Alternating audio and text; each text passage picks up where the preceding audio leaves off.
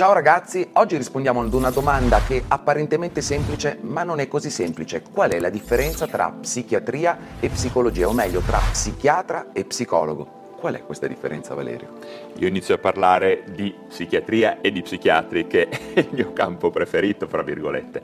Beh, diciamo che lo psichiatra è un medico ed è un medico specializzato dopo alcuni anni nella branca della psichiatria. Di conseguenza ha la conoscenza sia della diagnostica della salute mentale, solitamente, ma non sempre, quella più grave, quella più connessa anche ad alcune forme di terapia psicofarmacologiche, faccio un esempio, schizofrenia, disturbo bipolare, alcune forme di panico, alcune forme gravi di ossessione ehm, e cose di questo genere. E di conseguenza lo strumento privilegiato dello psichiatra, ma non è sempre detto che sia solo quello, ma lo strumento privilegiato tradizionalmente è la psicofarmacologia, ovvero la possibilità di prescrivere alle persone dei composti che sono in grado di modificare il modo in cui queste patologie si manifestano, in alcuni casi in maniera anche molto radicali, in alcuni casi non così radicale ed è qua che può venire in aiuto lo psicoterapeuta per completare il percorso terapeutico della persona. Ottimo. E dal mio punto di vista, dal nostro punto di vista, lo psicologo, in caso non lo sapessero, è, uno, è, una persona che ha studiato psicologia, quindi non è un medico, non può somministrare farmaci e non può fare tutte le cose che potrebbe fare un medico e quando finisce psicologia può fare diagnosi e trattamenti della maggior parte dei problemi di salute mentale maggior parte dei problemi di salute mentale, tranne quelli che appunto diciamo gravi, tra virgolette. Si può occupare ovviamente di quelli gravi, ma non ha gli strumenti per potersene occupare efficacemente.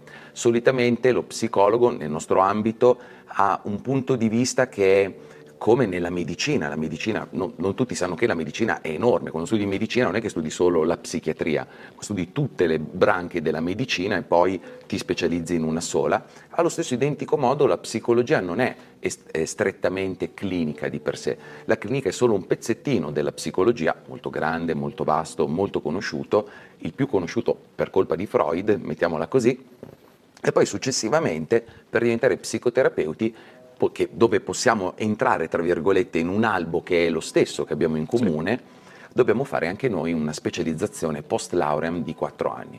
Il bordello di tutto ciò, e tu se conosci bene, è il fatto che abbiamo più di 300 tipi differenti di scuole di psicoterapia, in particolar modo qui eh, in Italia sono molto spezzettate, anche se poi alla fin fine mi pare che eh, l'Europa ne riconosca quattro, come macrostrutture diciamo. Esatto, come macrostrutture. Di per sé noi utilizziamo il colloquio no? come strumento principale, il test, eventualmente come nei film si vede nelle macchie, non, non il Rorschach, ma si usa anche il Rorschach certo. in alcuni contesti e si utilizza preferi- preferenzialmente la parola, anche se ultimamente esistono tanti tipi di psicoterapia corporea, potremmo chiamarle così, dove si utilizza fisicamente il corpo, dove ci sono all'interno ogni cosa che può funzionare. La cosa che dovrebbe accomunare tutte e due, nel campo della medicina secondo me molto più chiaro, nel campo della psicologia non così chiaro, è che qualsiasi tipo di strumento, che sia linguistico o meno, deve essere sperimentato, ci, essere,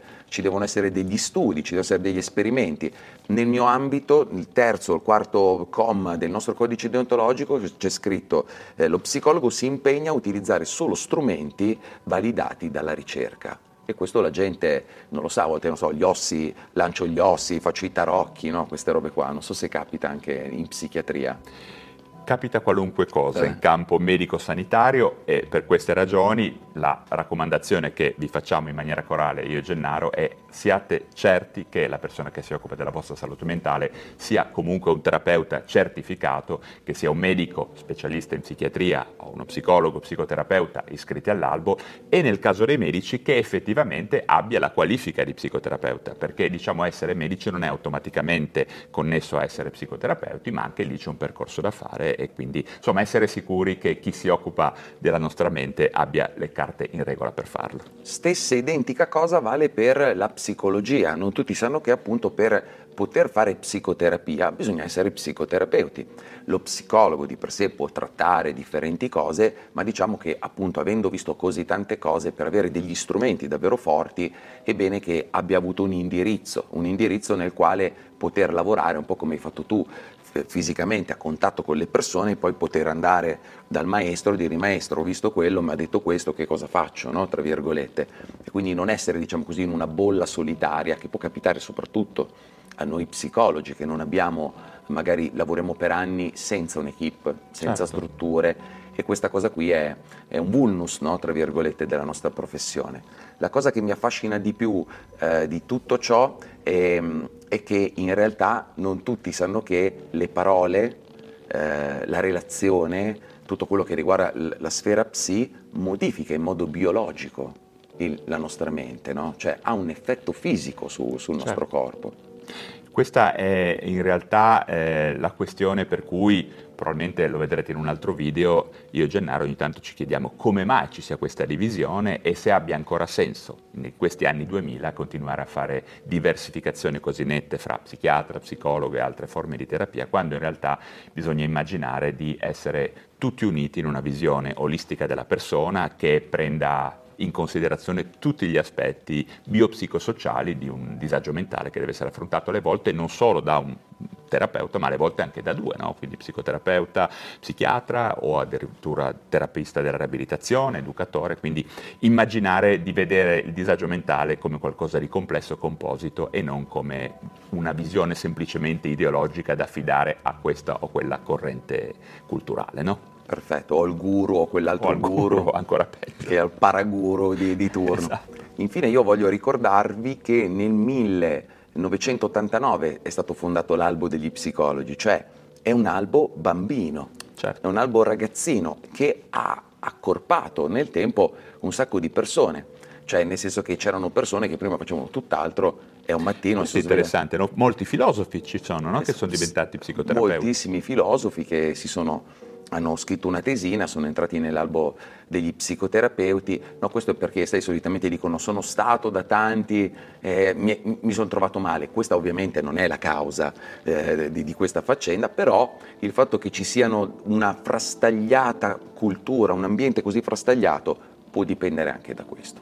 L'ultima cosa da aggiungere è che anche in medicina c'è stato questo problema, perché sono due strade divise ma molto accomunate da alcuni eventi. In medicina, prima della specializzazione, un medico per diventare specialista in gastroenterologia, che ne so, stava qualche mese in, uno, in una corsia ospedaliera in cui eh, si, ci si occupava di gastroenterologia, il primario gli metteva una firma, infatti ogni tanto vedete quelle targhe in cui ci sono medici, magari un po' age, che hanno 52 specializzazioni dici ma questo non ha mai smesso di studiare. No, in realtà è stato qualche mese qua, qualche mese là e all'epoca si prendeva questa specializzazione che oggettivamente, grazie a Dio, si è cambiata e richiede un percorso di studi molto più strutturato. E questo è super interessante perché poi uno si ritrova di fronte a questi baroni, ma vado da, vado da 400 specialisti. Vado da quello lì e poi dici ma come mai quello lì non è così preparato come il dottor Rosso? Perché il dottor Rosso ha studiato quella cosa lì per anni, sì. c'è una differenza fondamentale. Insomma, credo che abbiamo dato probabilmente un punto di vista su questa differenza forse un po' più